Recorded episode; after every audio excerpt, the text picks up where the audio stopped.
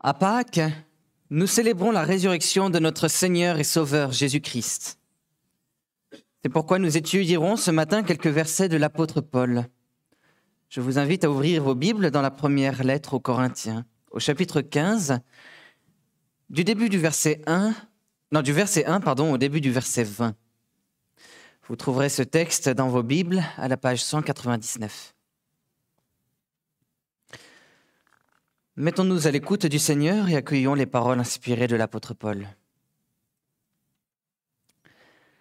Je vous rappelle, frères, l'évangile que je vous ai annoncé, que vous avez reçu, dans lequel vous demeurez ferme, et par lequel aussi vous êtes sauvés, si vous le retenez dans les termes où je vous l'ai annoncé. Autrement, vous auriez cru en vain. Je vous ai transmis avant tout ce que j'avais aussi reçu Christ est mort pour les péchés selon les Écritures. Il a été enseveli, il est ressuscité le troisième jour selon les Écritures. Il a été vu par ses faces, puis par les douze. Ensuite, il a été vu par plus de cinq cents frères à la fois, dont la plupart sont encore vivants et dont quelques-uns sont décédés. Ensuite, il a été vu par Jacques, puis par tous les apôtres. Après eux tous, il s'est fait voir à moi comme à l'avorton, car je suis moi le moindre des apôtres. Je ne mérite pas d'être appelé apôtre, parce que j'ai persécuté l'Église de Dieu. Par la grâce de Dieu, je suis ce que je suis, et sa grâce envers moi n'a pas été vaine. Loin de moi, là, j'ai travaillé plus que tous, non pas moi toutefois, mais la grâce de Dieu qui est avec moi. Ainsi donc, que ce soit moi, que ce soit eux, voilà ce que nous prêchons. Et c'est ce que vous avez cru. Or, si l'on prêche que Christ est ressuscité d'entre les morts, comment quelques-uns parmi vous disent-ils qu'il n'y a pas de résurrection des morts? Et s'il n'y a pas de résurrection des morts, Christ non plus n'est pas ressuscité. Et si Christ n'est pas ressuscité, alors notre prédication est vaine, et votre foi aussi est vaine. Il se trouve même que nous, sommes, de faux témoins à l'égard de Dieu, puisque nous avons témoigné contre Dieu qu'il a ressuscité le Christ, tandis qu'il ne l'aurait pas ressuscité si les morts ne ressuscitent pas. Car si les morts ne ressuscitent pas, Christ non plus n'est pas ressuscité. Et si Christ n'est pas ressuscité, votre foi est vaine. Vous êtes encore dans vos péchés. Et ceux qui sont morts en Christ sont perdus. Si c'est dans cette vie seulement que nous espérons en Christ, nous sommes les plus malheureux de tous les hommes. Mais maintenant, Christ est ressuscité d'entre les morts. Nous prions pour demander au Seigneur de diriger notre enseignement. Seigneur Dieu, nous connaissons que tu es vivant et que tu règnes au milieu de ton Église. Tu entoures ton peuple de tes soins et de ta protection. Avec amour, tu nous conduis par la Bible. La Bible est la vérité. Nous te remercions ce matin d'avoir inspiré à notre frère Paul des paroles sages. Nous savons que ces paroles sont puissantes pour, nous amener au salut par la foi en Jésus-Christ. Par ces paroles de sagesse, que le Saint-Esprit éclaire nos intelligences, qu'il rende nos cœurs sensibles à la vérité. Sanctifie-nous et purifie nos vies. Nous te prions en Jésus-Christ. Amen.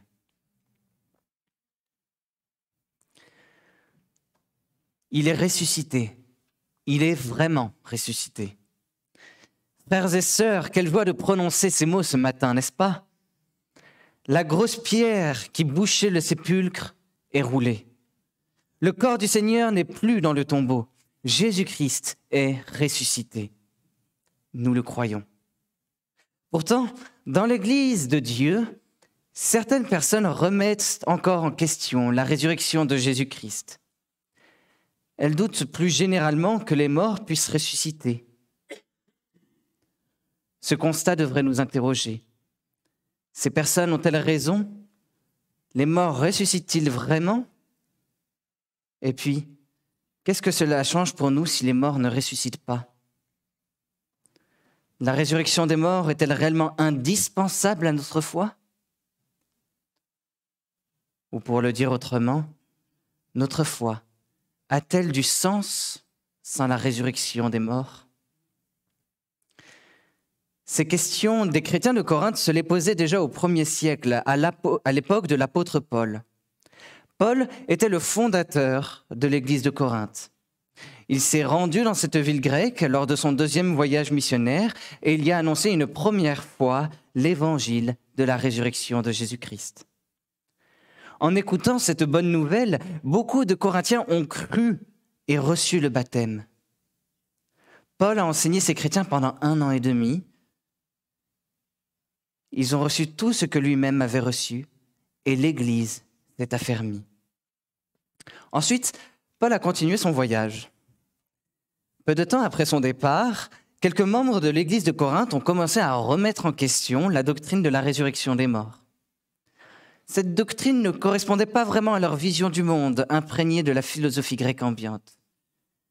Ils pensaient que la matière était vouée à disparaître et que seul ce qui est esprit pouvait survivre. Ils pensaient que la résurrection des corps n'était pas nécessaire. L'éternité de l'âme suffisait.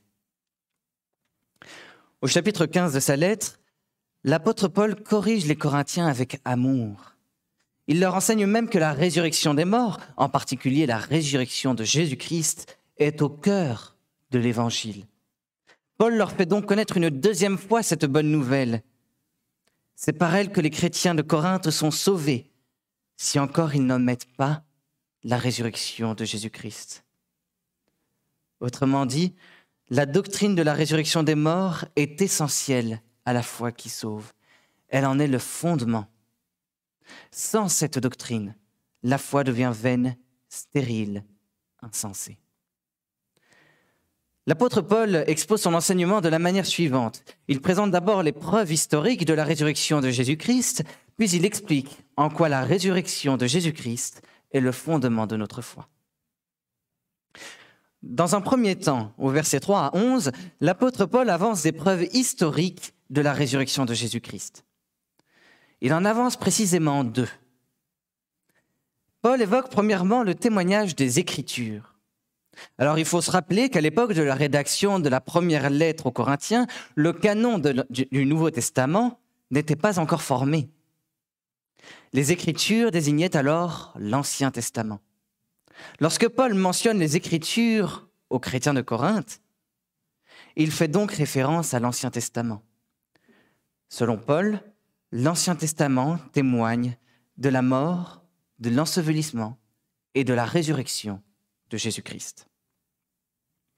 Christ est mort pour nos péchés selon les Écritures, verset 3. L'Ancien Testament témoigne de la mort de Jésus-Christ.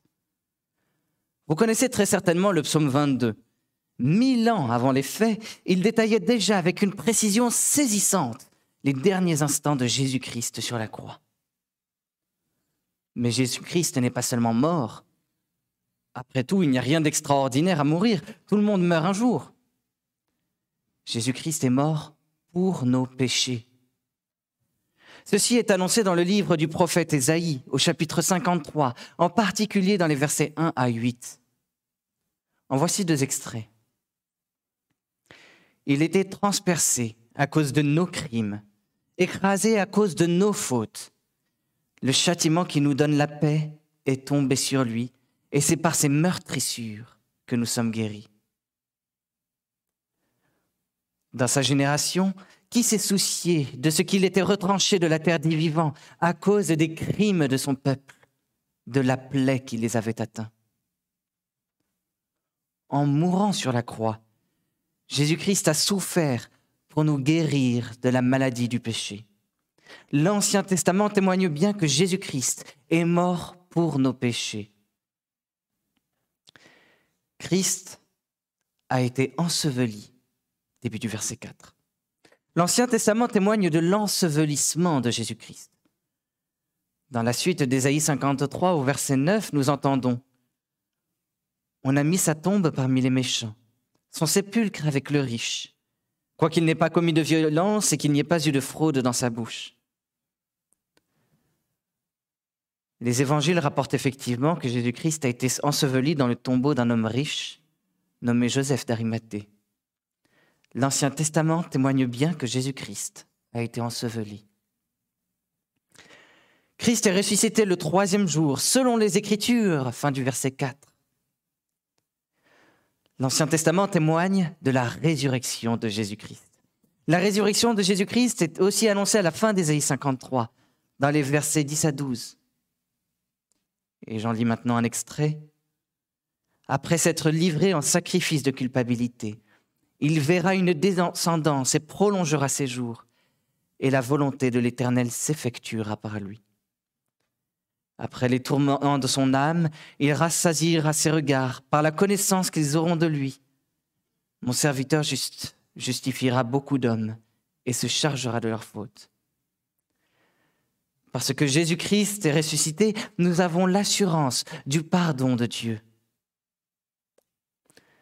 Nous savons que nous sommes rendus justes devant lui. L'Ancien Testament apporte une précision supplémentaire sur la résurrection de Jésus-Christ. Il ressuscitera le troisième jour. Cette réalité est préfigurée dans le livre du prophète Jonas, au chapitre 2, le verset 1. L'Éternel fit intervenir un grand poisson pour engloutir Jonas, et Jonas demeura dans les entrailles du poisson trois jours et trois nuits. Avant sa mort, Jésus a expliqué que cet événement était le signe de sa résurrection au troisième jour. L'Ancien Testament témoigne bien que Jésus-Christ est ressuscité le troisième jour.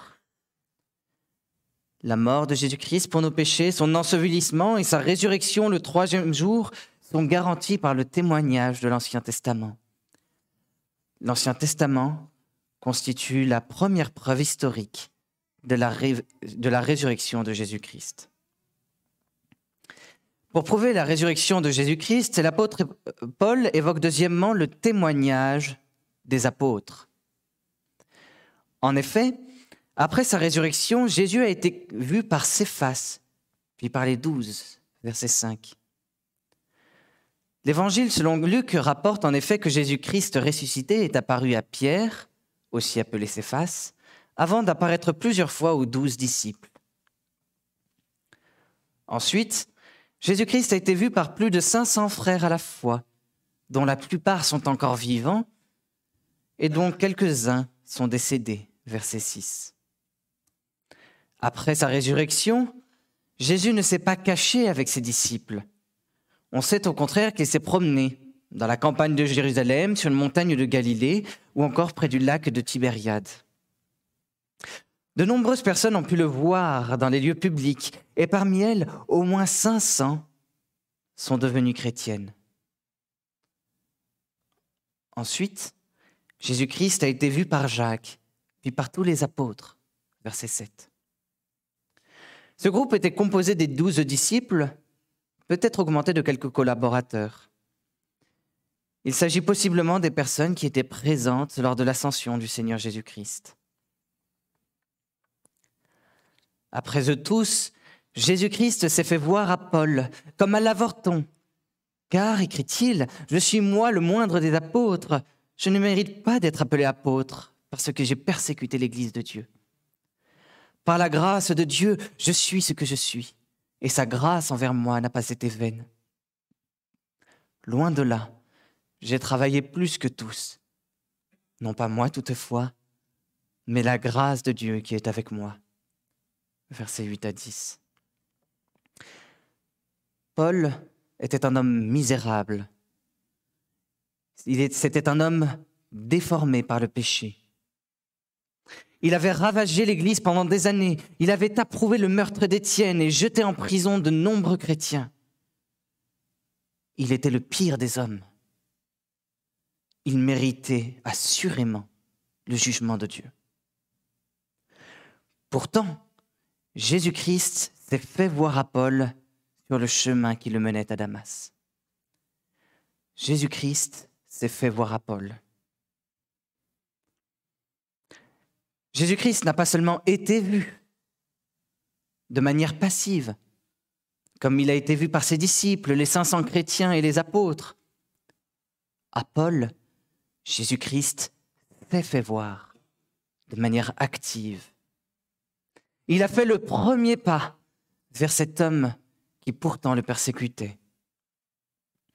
Le Seigneur a fait grâce à ce pécheur. Paul a reçu la grâce, la grâce agissante de Dieu.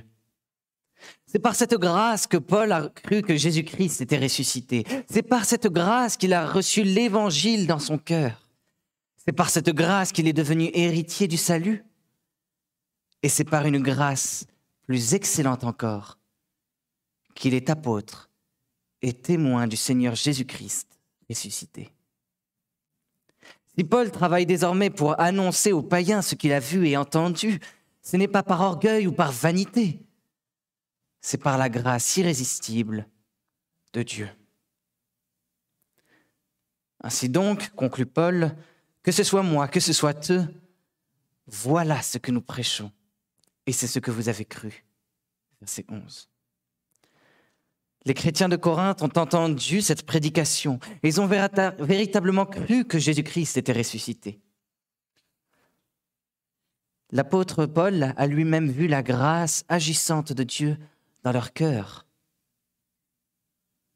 Mais peu de temps après son départ, certains d'entre eux ont commencé à douter de cette résurrection. L'apôtre Paul rappelle que parmi les douze disciples, les 500 chrétiens et les apôtres, de nombreux témoins de la résurrection de Jésus-Christ étaient encore vivants. Les chrétiens de Corinthe pouvaient encore recueillir leurs témoignages pour s'assurer de la résurrection de Jésus-Christ. Aujourd'hui, tous ces témoins sont morts. Ils nous ont en revanche laissé leur témoignage. Avant de mourir, les apôtres et leurs proches collaborateurs ont écrit l'intégralité de l'Évangile. L'intégralité du Nouveau Testament. Donc les évangiles, l'histoire des premiers chrétiens, les lettres, l'Apocalypse. Ces textes constituent le témoignage direct de ces hommes qui ont vu Jésus-Christ ressuscité. C'est en les écoutant, c'est en les lisant que nous pouvons maintenant affirmer la résurrection de Jésus-Christ. Lorsque nous doutons de la pertinence de notre foi, c'est dans ces textes que nous pouvons trouver notre assurance. Si nous ne pouvons pas voir Jésus aujourd'hui, nous pouvons le savoir ressuscité. Et cette foi ne vient pas de nous, c'est la grâce irrésistible de Dieu qui agit dans nos cœurs pécheurs. Le Nouveau Testament est un don de Dieu. Après l'Ancien Testament, le témoignage des apôtres constitue la deuxième preuve historique de la, résurrection de Jésus-Christ. l'Ancien Testament et le Nouveau Testament, la Bible entière témoigne de la résurrection de Jésus-Christ. Dans un deuxième temps, du verset 12 au début du verset 20, l'apôtre Paul explique en quoi la résurrection de Jésus-Christ est le fondement, le fondement de notre foi. Il utilise même la logique pour montrer l'absurdité totale d'une foi qui rejetterait la résurrection des morts. Or, si l'on prêche que Christ est ressuscité d'entre les morts, comment quelques-uns parmi vous disent-ils qu'il n'y a pas de résurrection des morts? Verset 12. Dans l'Église de Dieu, certaines personnes pensent que les morts ne ressuscitent pas. Elles doivent donc admettre que Jésus-Christ n'est pas ressuscité. Or, si Jésus-Christ n'est pas ressuscité, la foi chrétienne s'effondre en trois mouvements. S'il n'y a pas de résurrection des morts, Christ non plus n'est pas ressuscité. Et si Christ n'est pas ressuscité, alors notre prédication est vaine et votre foi aussi est vaine. Il se trouve même que nous sommes de faux témoins à l'égard de Dieu, puisque nous avons témoigné contre Dieu qu'il a ressuscité le Christ, tandis qu'il ne l'aurait pas ressuscité, si les morts ne ressuscitent pas. Versets 13 à 15. Tout d'abord, si Jésus-Christ n'est pas ressuscité, alors la prédication des apôtres est vaine. Leur prédication est stérile, insensée. Ils prétendent apporter un salut qui n'existe pas. Les apôtres sont des faux témoins. Paul est un menteur. C'est une offense grave qu'ils font à Dieu. Ils devraient être sévèrement punis pour leurs mensonges. Car si les morts ne ressuscitent pas, Dieu non plus n'est pas, Christ non plus n'est pas ressuscité. Et si Christ n'est pas ressuscité, votre foi est vaine, vous êtes encore dans vos péchés, et ceux qui sont morts en Christ sont perdus. Versets 16 à 18. Ensuite, si Jésus-Christ n'est pas ressuscité, alors notre foi est aussi vaine, stérile et insensée que la prédication des apôtres. Dieu n'a pas été totalement satisfait par la mort innocente de Jésus-Christ sur la croix. Nos péchés ne seraient pas vraiment pardonnés. Nous serions encore embourbés dans notre misère, rongés par notre corruption. Ceux qui, après avoir cru en Jésus-Christ, s'étaient endormis dans la mort, ne se réveilleront jamais. À cause de notre péché, nous sommes destinés à dépérir et à souffrir pour l'éternité. Si c'est dans cette vie seulement que nous espérons en Christ, nous sommes les plus malheureux de tous les hommes. Verset 19. Enfin, si Jésus-Christ n'est pas ressuscité, alors nous sommes les plus malheureux de tous les hommes. Nous sommes animés d'une espérance trompeuse. Dans cette vie, nous acceptons le renoncement et le combat parce qu'au fond, nous croyons que Dieu nous protège et nous soutient. Mais si Jésus-Christ n'est pas ressuscité, Dieu ne nous a pardonné, ne nous a pas pardonné. Et si Dieu ne nous a pas pardonné, nous sommes toujours en rupture avec lui. Et si nous sommes toujours en rupture avec Dieu, nous nous trompons nous-mêmes. Dieu n'est pas avec nous. Nous sommes seuls, abandonnés à nous-mêmes dans nos renoncements et dans nos combats. Quelle illusion terrible, quelle perspective épouvantable. Si Jésus-Christ n'est pas ressuscité, alors notre foi est totalement vaine.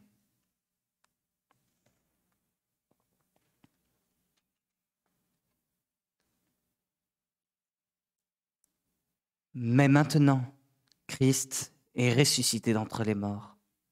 Début du verset 20.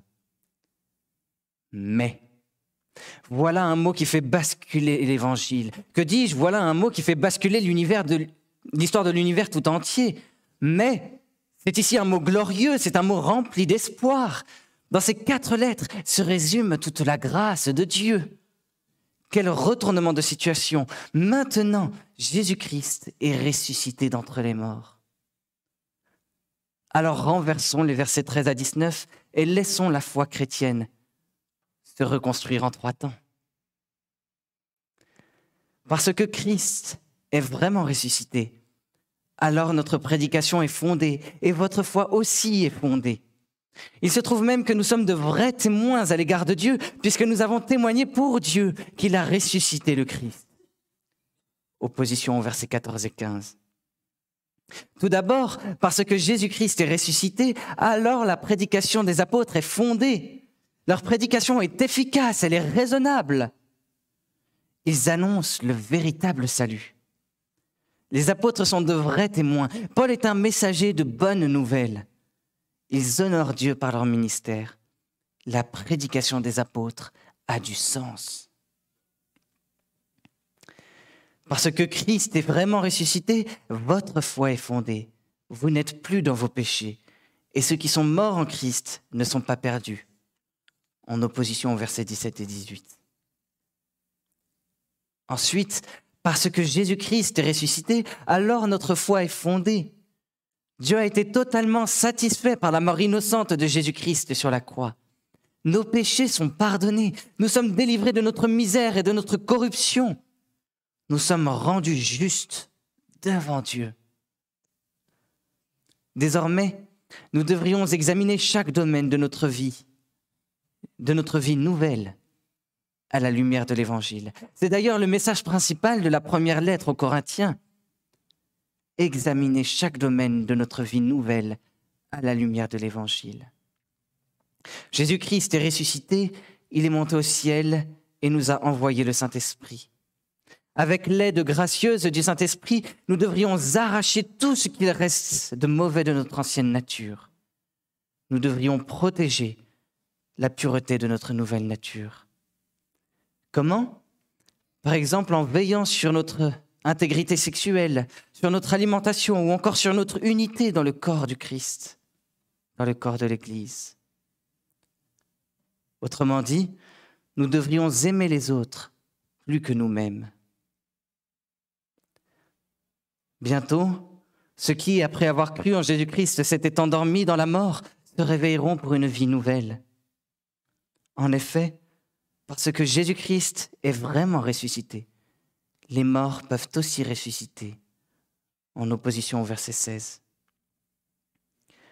À cause de la résurrection de Jésus-Christ, nous sommes appelés à vivre et à glorifier Dieu avec nos corps. Parce que ce n'est pas dans cette vie seulement que nous espérons en Christ, nous sommes les plus heureux de tous les hommes, en opposition au verset 19. Parce que Jésus-Christ est vraiment ressuscité, alors nous sommes les plus heureux, les plus joyeux, les plus enthousiastes. Nous sommes animés d'une espérance véritable. Dieu nous a pardonnés. Parce que Dieu nous a pardonnés, nous sommes désormais en communion avec lui. Parce que nous sommes en communion avec Dieu, nous savons que Dieu est avec nous. Dans cette vie, Dieu nous soutient dans nos renoncements et dans nos combats. Quelle précieuse assurance, quel formidable réconfort. Parce que Jésus-Christ est vraiment ressuscité, alors notre foi est vraiment fondée. Il est ressuscité. Il est vraiment ressuscité. Frères et sœurs, quelle voix de prononcer ces mots ce matin. La grosse pierre qui bouchait le sépulcre est roulée. Le corps du Seigneur n'est plus dans le tombeau. Jésus-Christ est ressuscité, nous le croyons et nous faisons bien de le croire. La Bible tout entière témoigne avec vérité que Jésus-Christ est vraiment ressuscité. C'est seulement par cette résurrection que nous avons l'assurance de la vie éternelle. La résurrection des morts est donc indispensable à notre foi. Elle en est le sens, elle en est le fondement. Je vous invite à prier.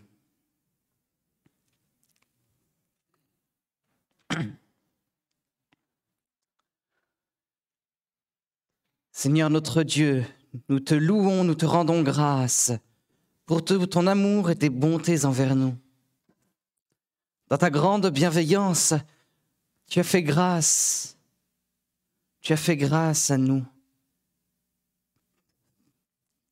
pécheurs que nous sommes.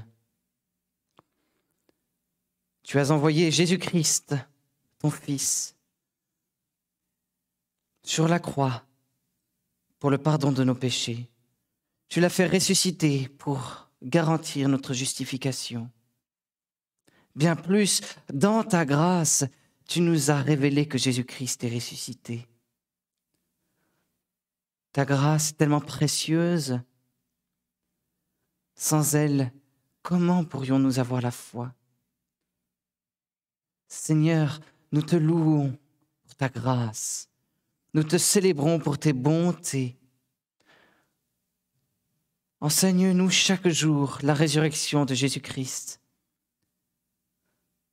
Rappelle-nous chaque jour que cette résurrection constitue les prémices de notre propre résurrection à venir. Il est ressuscité il est vraiment ressuscité. Christ, notre Seigneur et Sauveur. Amen.